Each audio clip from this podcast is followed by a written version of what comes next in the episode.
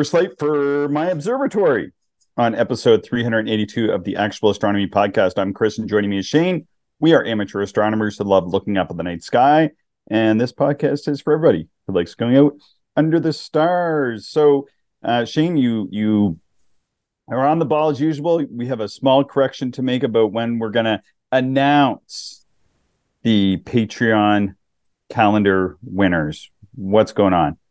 Yeah, so in a couple of episodes, I think we said that we would announce it on December the 11th. Well, we're changing that just slightly. It'll be December 14th. Um, so that episode will uh, will will announce yeah who won the calendars and as a reminder it's basically any of our patreon supporters have an opportunity to win and uh, a 2024 RASC observers calendar we'll just randomly pick a few names and uh, announce it on that show yeah, and the reason is is that we are going to for the first time in the around 4 years we've been doing the podcast, we're going to take the Christmas holidays off ish, I think is the plan.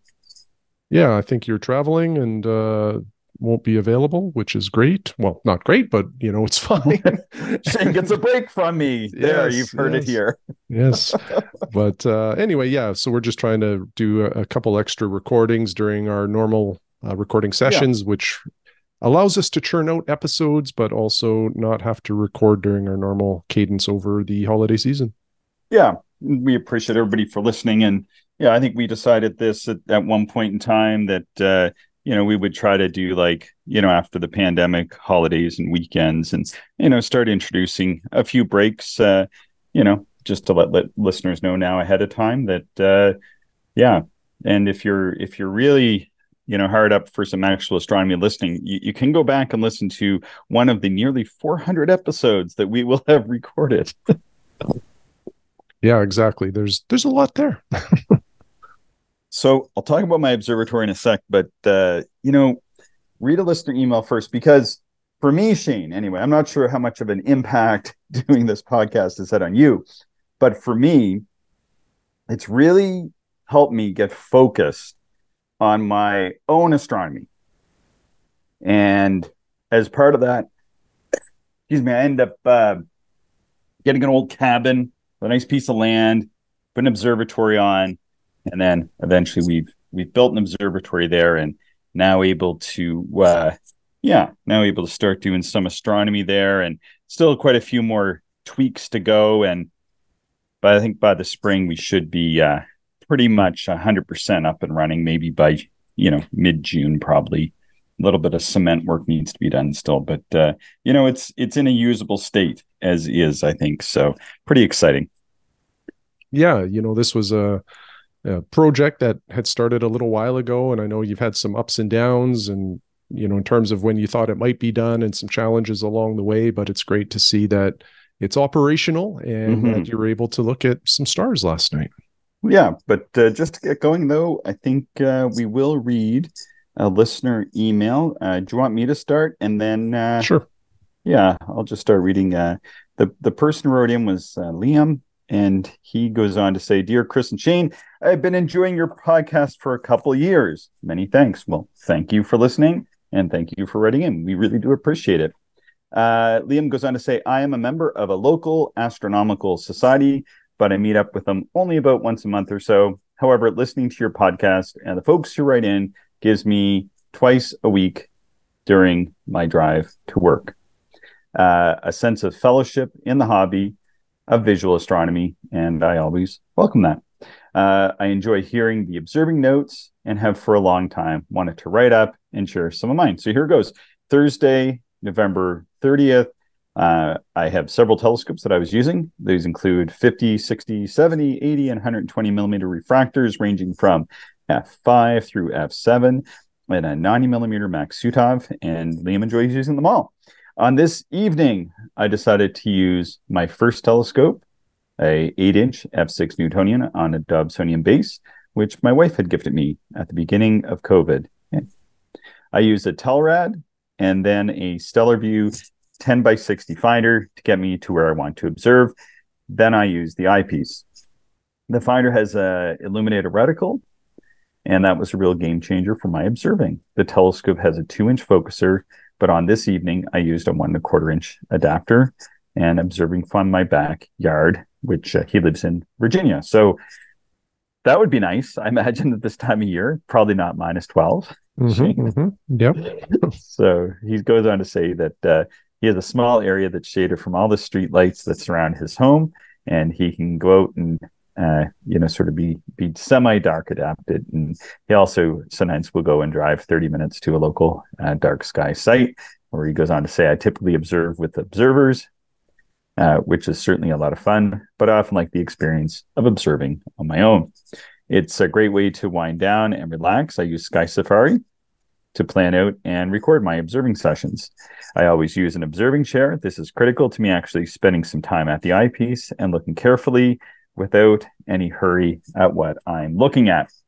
My view of the sky from my backyard is limited by my house and surrounding trees, but I do have a couple of windows of open sky recently I've had to clear recently I've had a clear view of Cassiopeia and have spent a lot of time observing uh, what it has to show. On this evening, I spent some time on open clusters, including NGC 663, which strangely enough, I was reading about last night when I woke up in the middle of the night, and also NGC 457, which is the ET Owl or Skydiver cluster. I switched to my Bino viewer and viewed it at 75 magnification making it almost fill the whole field of view. Inspired by your podcast, I got an Arcturus Bino viewer and love using it to look at open and globular star clusters.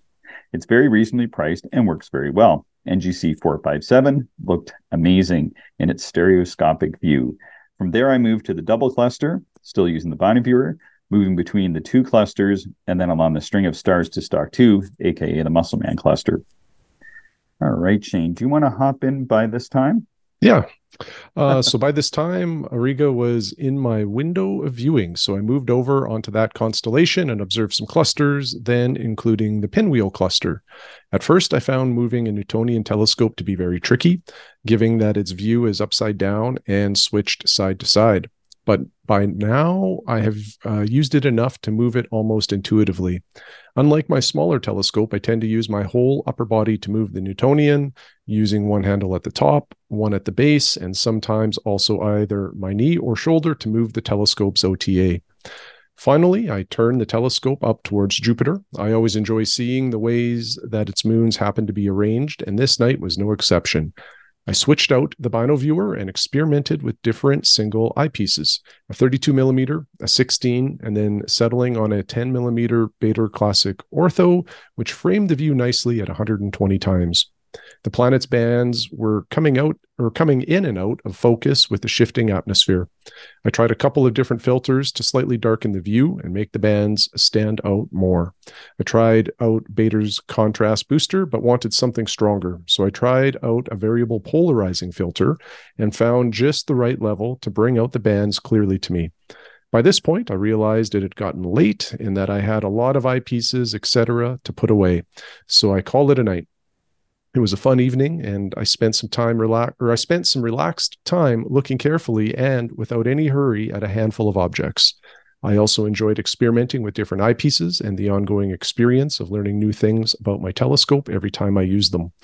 Visual astronomy certainly requires skill and regular practice. Thanks again for the podcast and for all of the information and inspiration that you offer. Best wishes liam. Thanks so much liam. That was really nice yeah, yeah, great email. And uh just uh, uh just walking like have him walking us through that observing session uh i kind of felt that same level of you know pleasure uh just hearing it you know like just enjoying the night sky and just having some fun with the equipment and and getting different views and experimenting with different combinations i, I thought that was awesome I saw a lot of you in in that observing Shane with the Bino viewer and the eyepiece mm-hmm. selection, and I thought I thought you would enjoy that one. Yeah, for sure. Very cool. And I, I felt a little bad. We were I, I was a little bit slow, kind of getting uh, back to Liam. I did write him very a very short reply and and asked kindly if we could read his email in the show. Um, because I was uh, trying to get my observatory up and running sort of finally. Um, few little things going on there, Shane, to to get it up and running. I sent you a couple photos. Not sure if you had a chance to take a look at those. Yeah, yeah, yeah. I uh, I did take a look. Looks uh, looks sharp. Yeah, put the scopes in, yesterday afternoon. I should have waited for my my builder said he would come up and help. Like he's he's such a great person. He really is. He's he's just awesome. And but I always feel like I'm I'm bugging him all the time, even though like I know these things really don't bug him at all. He's he's like happy to come and help and do whatever. And uh, but I just was eager, and he had some other errand to run. He had come up and was working on something, and then had to take off. And I'll come up in an hour. He said, and help you. And I was like, I'm not waiting. I'm putting telescopes in this observatory. so, but I was putting one in, and I was telling you, I kind of almost I did drop it, but I didn't like drop it, drop it, and I kind of crushed my hand a bit between the uh, the rail and the uh, and the mount, and kind of scraped my hand up a little bit. wasn't a big deal with a six in or a six pound telescope, but if it was like a like a really big refractor, or something might have might have caused some damage. But uh, anyway, got those scopes in, and I'm still staying out here at the cabin. It's getting pretty chilly, and I did freeze up a line last night, so I'll have to try to sort that out later on this afternoon if it warms up. But uh, yeah, things are going pretty good out here. The observatory is not finished yet. There's still uh, flooring and desk and a few other little things to go, but uh, we ran up some temporary power and uh, it's uh, it's starting to get to the point. So Mike came out last night, Shane, and we were able to get some some first light in it. Hmm, that's awesome. I was uh, I did a little backyard observing last night. We had friends over for supper and a couple glasses of wine, so I didn't uh, I didn't think driving was the right thing to do. No, that's the way it goes, of course. And uh, what did you take a look at? Uh, just a couple carbon stars, um, one in Ursa Major and then another one in Taurus. Um, I'm adding carbon stars to the backyard repertoire just mm-hmm. because you can. You know, light pollution doesn't really impact that, and uh, you know, it's interesting to observe the different uh, vibrance of the reds or shades of the reds. Um, you know, as these carbon stars appear. Uh, so that was kind of neat, and then uh, looked at Jupiter and uh, Uranus with my little 63 millimeter refractor. I, I, did take a look at Neptune, but in that little refractor, it really Neptune really isn't that fun. So, mm-hmm. but the others were great. Um, it was a pretty short session for me, maybe 45 minutes, and then I I packed it in. So, but let's hear about the uh, the initial observatory session. Oh man, it was it was pretty cool because I I put the scopes up. I think I sent you the shot of the scopes up, and then um, we had to put the temporary. We have temporary power run, and it's it's pretty big. The uh, the mount I I've got in the observatory is an AZEQ6, and it has a it has some high power consumption requirements from what I've read.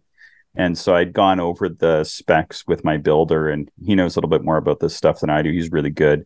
And I bought a power cable to run up there as temporary power, and he said we're not putting that power cable up there. That's just going to be problems.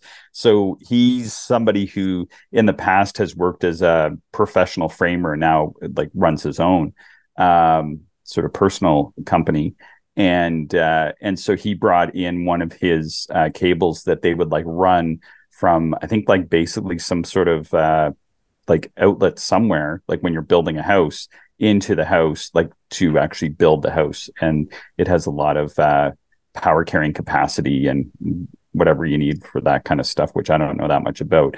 And so he ran that up last weekend and and then we uh, we sort of messed around with it a bit to uh, patch the telescope in in a in a way that uh, that we can sort of run things, uh, you know, when I'm out here and we put stuff in. But it's kind of still a matter of putting stuff in and then taking it out because uh, he's still doing some work there. So so he did that, and I had the telescope set up, and then we rolled the roof off, and it was just this beautiful. Like I can't believe how nice yesterday was as far as a December day here in Saskatchewan. Usually, Shane, we're looking. I think this time last year we were lucky if we were cracking uh, temperatures warmer than negative 20 and yesterday was positive 2 degrees celsius out here. Yeah yeah that's really good. Um have to take advantage of these temperatures because it can always be much colder this time of the year in saskatchewan. Yeah so it was it was neat. Uh, i had the telescopes up and then we flipped the we got the power working and i was a little bit concerned maybe the uh the power on the uh, mount wouldn't run because um, well it had been sort of around in the cold for a number of weeks now like two weeks mm-hmm. and uh, as well like i really hadn't powered it up yet like you know when i bought it from i actually bought it from one of our listeners ian and uh, we turned it on of course and run it through its paces and that. So I knew it worked then, but it had sort of been sitting around for a number of months and then a number of weeks here in the cold. So uh, that was always a bit of a question mark in my mind. So I was really happy when that little red light came on. And uh, yeah, and then we just kind of just sort of stood there looking at it, took that photo. But my builder and I just kind of hung out in the observatory for about an hour, like going, wow, like like this is really going to work, you know, like mm-hmm. sort of surprisingly enough. Um, uh, in way, like I'm not too surprised. He's a fantastic builder, and uh, the way it rolls off is well. A lot of people have asked me what kind of motor or hand crank or what, like how do you roll it off? And it's like no, you just need to use like four fingers on one hand, and it and it rolls pretty smooth. Uh, it hadn't rolled as smooth for a while, and and then he did some modifications to it and uh, has it rolling quite easily now. And uh, so you just undo a few turnbuckles and it just uh, just rolls off. takes about it takes about two and a half minutes to uh, to get it rolled back, and and then to the same amount of time to roll it back in place. It takes very very um, little time, but it's a eight by ten shed. Um, he did the the building on it. We had uh, a long list of things that I wanted to uh, make sure worked pretty good before we uh, put any telescopes in there. So one of the things I learned from you, you and I, uh, Shane, talked a fair bit about observatories because you had had one and and I had noted down all the shortcomings that that you had run into. So I did learn a lot from you and appreciate because you had what one of those uh, pods for a number of years, eh?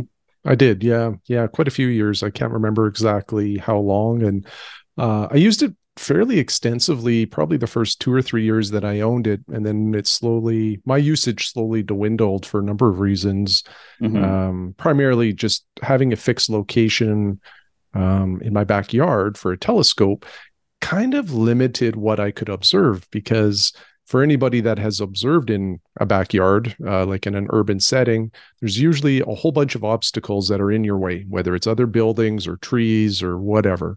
And the way you overcome that is by moving the telescope around. Yep. And, you know, an observatory sort of defeats that, right? And, it, you know, as such, I, I found I was actually starting to observe more outside of my observatory than inside of it. And, mm-hmm. uh, like I say, the usage dropped out and I sold it. But, um, you know, having like my lesson learned for myself is an observatory is a great thing but it needs the right location. And mm-hmm. my backyard was not the right location. So I spent a long time sweating over this, as you know.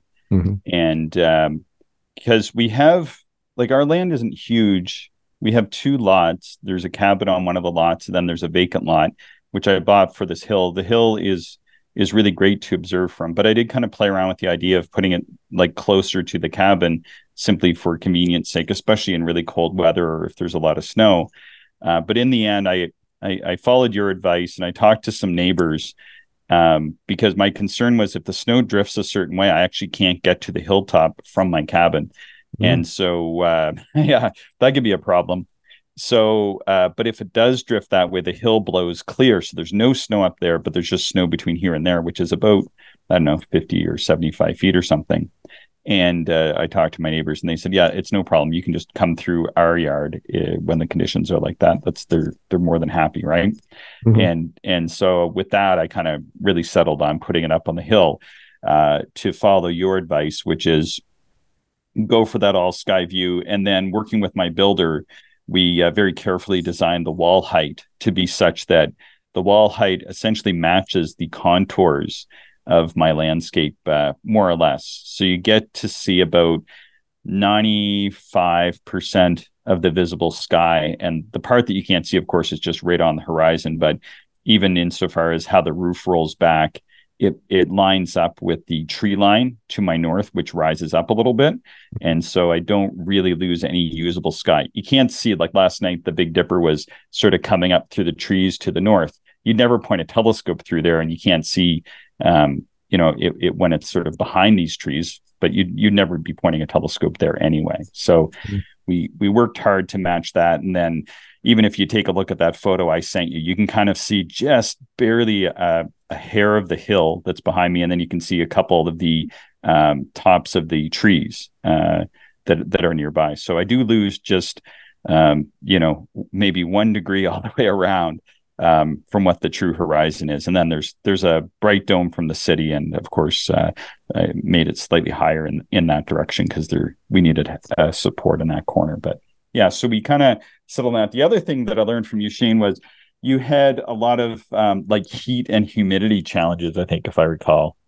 Yeah, it would get pretty warm during the daytime in there. And then almost every night it would hit like 100% humidity. And I had a wireless temperature and humidity gauge inside of the observatory so I could monitor it.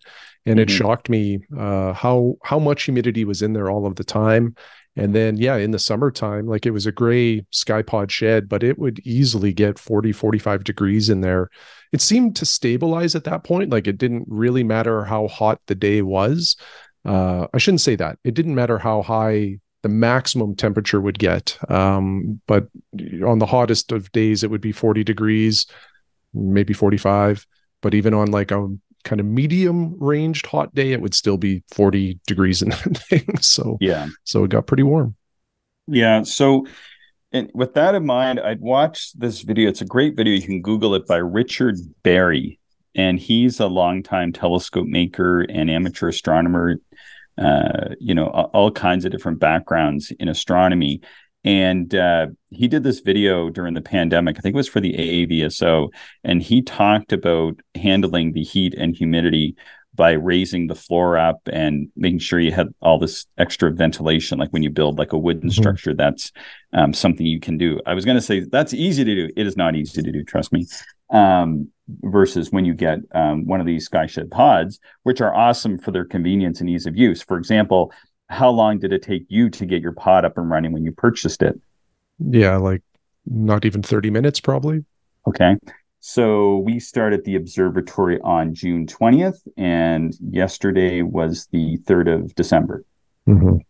So, or 2nd of December, sorry. Um, yeah so almost six months. So there's a little there's a little difference in uh, in that and and that is definitely one of the uh, shortcomings of trying to work around uh, the, the often you know impactful issues that that you have when you have an observatory. So what we did is instead of building it right on flat ground and after we did this, I realized why, even with those challenges, people might decide to build it on flat ground because um, it definitely does uh, increase uh, many of the other uh, challenges with having an observatory. But by building it onto the side of a hill, um, we created about a it's probably about close to a one meter air gap between the floor and the ground, and uh, it's it's sort of open on the east which is the cooler side, as we all know, because the sun sets in the west and you have the e- uh, afternoon evening heating. So once you get into the afternoon and evening, it actually is pretty cool underneath there. The ground tends to hold a lot of uh, the coolness. And as such, it, it does tend to keep the observatory a fair bit colder. Um, and then the other thing we did towards the the end of the warm season is we put in giant house vents in it. Like basically it has house vents like my neighbor's house has and that house i think is around a thousand square feet. Well my observatory isn't even 100 square feet and we've got about as much ventilation as their entire attic does. So mm-hmm. yeah it's that makes a big difference. There's there's some other sort of weird and wacky things that i did. One thing i got from richard berry was to use a transparent roof and this serves a, a number of purposes and typically raises the most questions when anybody uh, looks at it. I'm still a little bit unsure of it. My builder was extremely unsure and advised strongly against it and uh, said that he would do it if I wanted. He, by trade, um, in addition to being a framer, had worked for a time as a professional roofer and knows a lot about roofing and decided that in order to do this, he would actually bring in one of his colleagues who is um, also an expert roofer to do the roofing. And they did it, and it looks i think it looks really nice. And inside what you get is you get about a it's about a 50% illumination is what you have on the outside. So if it's pretty bright and sunny outside you go in there and it's almost like you're wearing a pair of uh, polarized sunglasses inside um, it kind of dims the light down a little bit, but um, basically it's like being outside, but with sunglasses on, you can sort of function and do things around, and you can actually work on stuff. And then we um, put in some windows and that sort of thing too to uh, create some added ventilation when uh, when needed. So you can go in and work. It was nice yesterday, beautiful sunny day, and you go up and because that's one thing I found with a lot of other observatories I've been in is that you open the door and it's you know beautiful sunny day and now it's pitch black inside and you may not want to open it for whatever reason. Maybe it's windy or there's a chance of rain or or who knows what. It's just nice to be able to go in and not have to turn lights on. And like i said we didn't even have the power run to it at that point so it was nice to be able to go in and uh, and do some work in there. And i also have a drop down wall. That was the other thing that that uh, that he did. What what i ended up doing was i bought a book um, on building amateur observatories. It's a really old book by Richard Berry. I had other books, but during his presentation, he had mentioned this, and I tracked it down. I think I paid like twenty or twenty-five bucks for it. It's basically like a magazine and has blueprints, and it's from the '80s, but the designs are from like the as early as like the 40s or 50s and going up to the 70s, but no later. And we we essentially took one of those blueprints and and modified it. And uh, what my builder did is he took these books. He he went through, he flipped through them all. He didn't like sit and read them. He said, "I'm not going to do that." And then he kind of started sketching out what he thought the design should be based on like knowing me and what I had told him about my observing. And one thing I didn't include was a drop down wall. And I when I said nothing about a drop down wall, he asked about a drop down wall, and I said that all the people I knew who had them didn't use them as much because they were often they're they're pretty heavy. Shane, I'm not sure if you've ever used them before, but they can be heavy and awkward to use. Mm-hmm. Yeah, I've never really uh, seen one uh, in an observatory before. Well, I shouldn't say that actually. I think Lucian Kemble's observatory that the the local club here um, took custodianship of, I think it actually does have a drop down near the entrance, but uh, don't quote me on that. Yeah, not, is that even in use or? Uh, not really in use. No, it's yeah. just out at the site.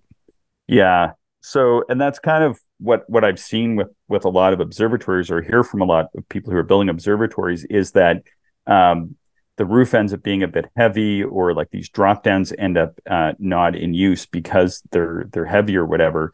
So he came up with a, a design for like this hybrid drop down. It doesn't drop down like the full width.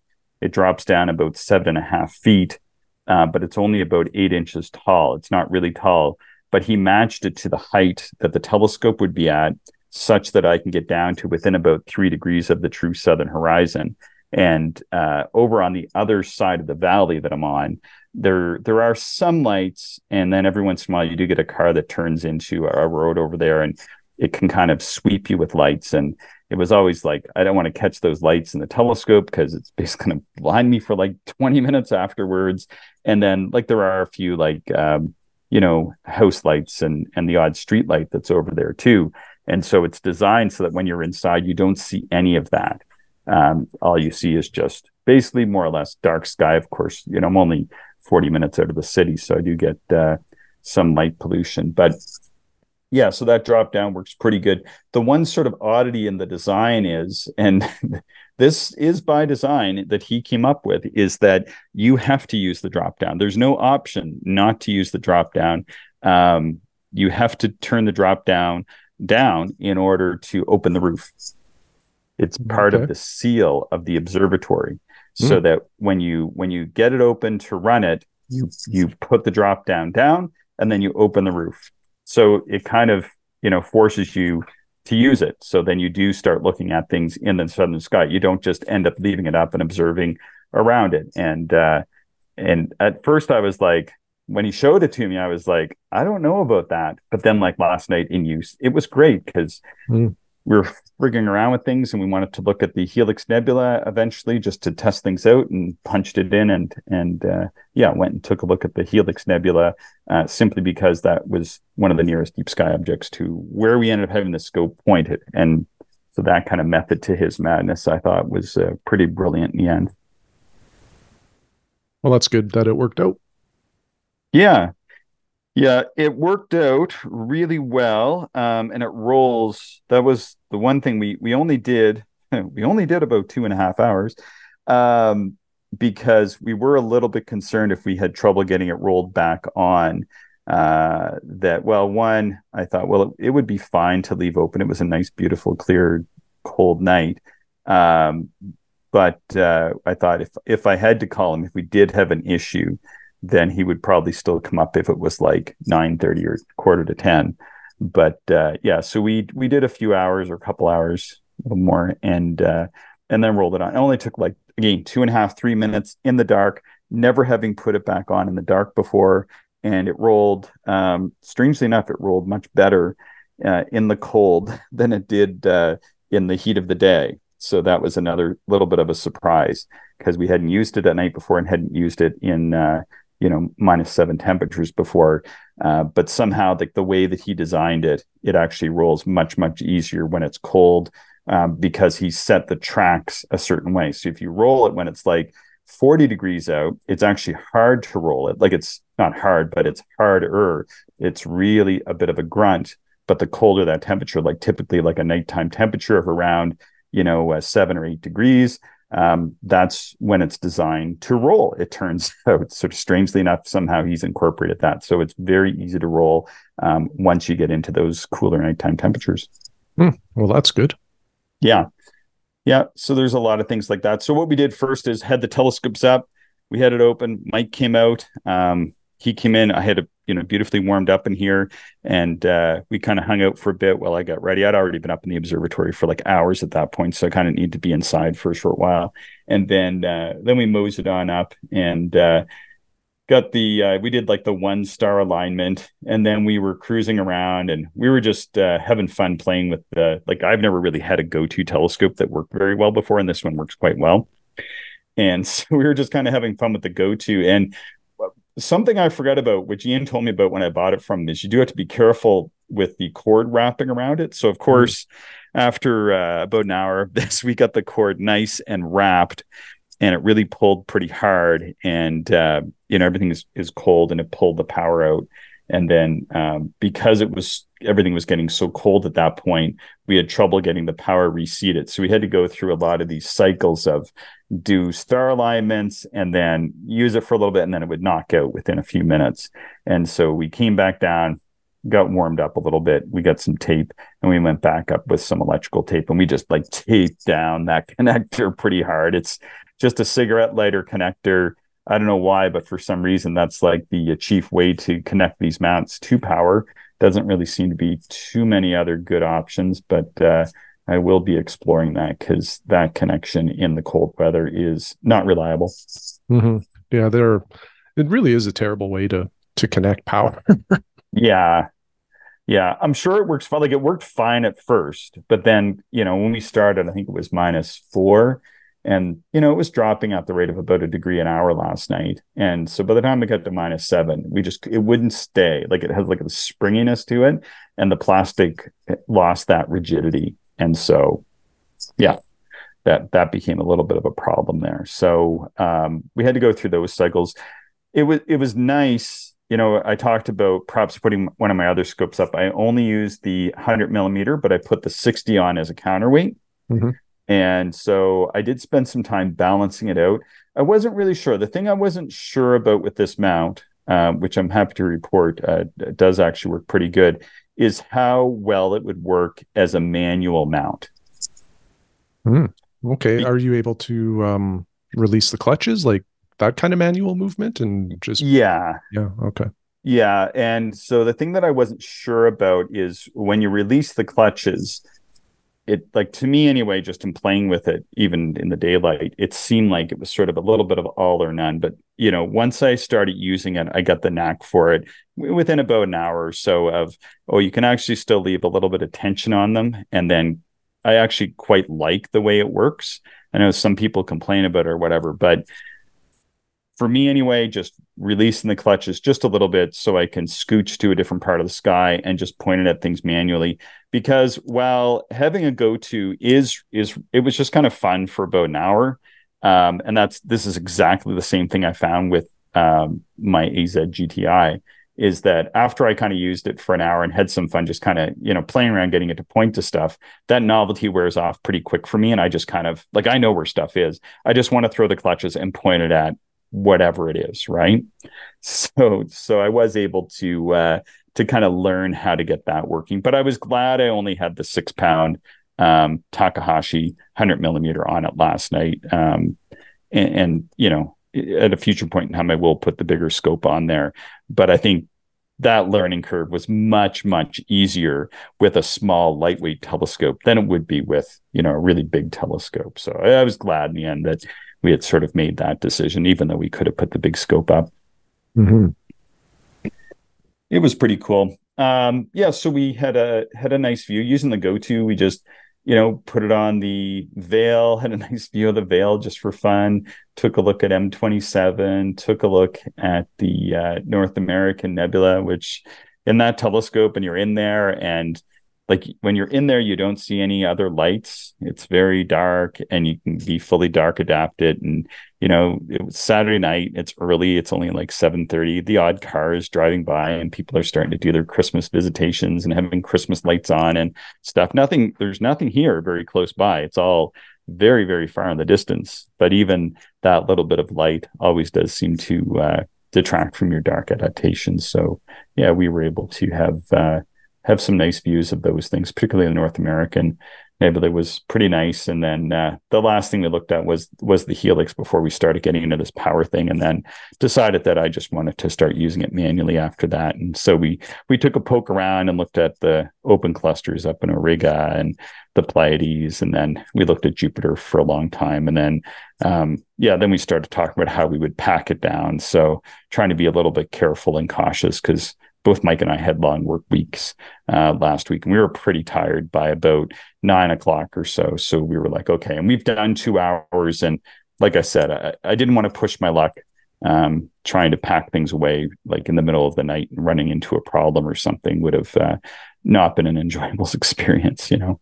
Mm-hmm. Absolutely. So, um, and, and that's kind of the beauty of this time of the year too, is we can get the observing in before we get too tired. Yeah, exactly. Exactly. But it was it was so nice. I was so appreciative that Mike came out because when I did start running into those power issues, you know, I've got a lot I've got a lot riding on this to make sure it works, right? Mm-hmm. And uh and it was really nice to have him there and he's like, "Oh no, like like we'll sort this out kind of thing and you know let's go down and just get some tape and take a break and yeah so we did that and so that was pretty good and uh, one of the concerns i did have um, my builder uh, and i decided to go with a wooden pier uh, post in the ground and this this tends to be kind of a controversial thing in fact even just sending some photos to a few of our listeners I did have one person write back and go, "Wow, you're like you're you're a rebel kind of thing going with a, a wooden post." Um, the reason why we did that though is that there are already many wooden posts in the ground up there. And Shane, I think one week we were talking about whether or not it would stay level, and we had a listener asking if it would stay level. I don't know if you remember that or not. No, I don't. And that person was wondering if I had a way to work around that, which kind of sort of do, but uh, I'm sort of happy to report that so far it has remained completely 100% level. So by using the same method that other people have used to put similar posts into the ground on the same hill, it has remained level just like those posts have. And yeah, so we knew that going in, if we followed that same procedure, that very likely we would remain uh, level, and it has remained level uh, throughout the warmth of summer. We put it in June 20th. and That's a lot of time. A lot of rain fell, a lot of dryness, um, a lot of cracks in the earth, and then some snow and some freezing cold weather, and it has it has remained level. So fingers crossed, it uh, it does remain level. There is a little bit of vibration. I was talking with Mark Radici uh, in the summer about that, and that vibration is there. Strangely enough, it's mostly in the center. So if you hit the mount itself, and you do have to kind of give it a good wrap, um, you can see it vibrate a little bit for about seven seconds. Uh, in focus, though, like when you're focusing, it's about two, two and a half seconds of, of vibration once you let go of the focus. And I mean, that one is really subtle. I'd say it's in the same range as any of my tripods. Um, but having that little bit of vibration on the mount itself, uh, we're gonna in the spring uh, do some uh, do some work to mitigate that. So that's that's the plan there. So anyway, it was sort of a good first trial run. It was really fun. Yeah, awesome. Well, it's exciting to hear that you were able to use it, and uh, um, you know, I, I would imagine with any of these builds, you know, there's always going to be additional things to kind of work out or or correct. So it's good that you're able to use it and start to identify, you know, maybe some of the little refinements that you can do to, you know, really finish it off and make it the experience you want. Yeah, he's got the wood to he's going to put in a custom little fold down desk and a chart table and and that sort of thing just as he has as he has time um, i really appreciate like his time and patience with me in building this he he built it out of almost as much out of interest to build something like this because it has to be built very exacting and he is um, somebody who can do that type of work my original plan was to hire a company that i know to build me a shed that i would then just have assembled on site on a flat piece of ground so it wouldn't have been in the right spot. I would have been into the issues with um, having it on right on the ground itself with the humidity and moisture, uh, and and perhaps not as as ventable. Um, that was my original plan. The cost I so I saved up for that, and the cost of that uh, would have been twice um, what the cost of doing it this way was. Even though it probably would have been faster by sort of going the this slow and steady pace. Um, it has been an unaffordable uh, experience versus uh, something which uh, which I might have actually had to put off a number of of uh, further years in order to afford. So I, I feel very fortunate that uh, that uh, I was able to find somebody local who who was excited to do this and and took like a vested interest in in making it very very much the way that I want it and the way that an observatory needs to work. So it's been very lucky for me That's anyway. Good. Yeah. Yeah, it's pretty cool. So yeah, you've you've come out and seen it sort of in pre-production. Now you'll have to maybe come out if we can get a good night here in the uh, in the winter time once we get a few more things done to it. So now that we've had a had a trial, he's going to come out this afternoon here and and we'll go over some of the things and we'll uh yeah, we'll go from there. Perfect. Yeah. Anything to add to this uh, bit of a monologue from me on my observatory? a little bit. No, tired. no, nothing else really. All right. Well, thanks, Shane. Uh, thanks, everybody, for listening. Uh, you can always send us your show ideas, observations, and questions to actualastronomy at gmail.com. And thanks to Mark Radici for getting me off the fence and into my own observatory. He's he's much to uh, thank and and perhaps some to blame for my my current state. So appreciate that, Mark. Thank you, everyone, for listening, and we hope you enjoyed the show. If you are interested in more information, would like to contact us, or if you would like to support the podcast, check out our website, actualastronomy.com.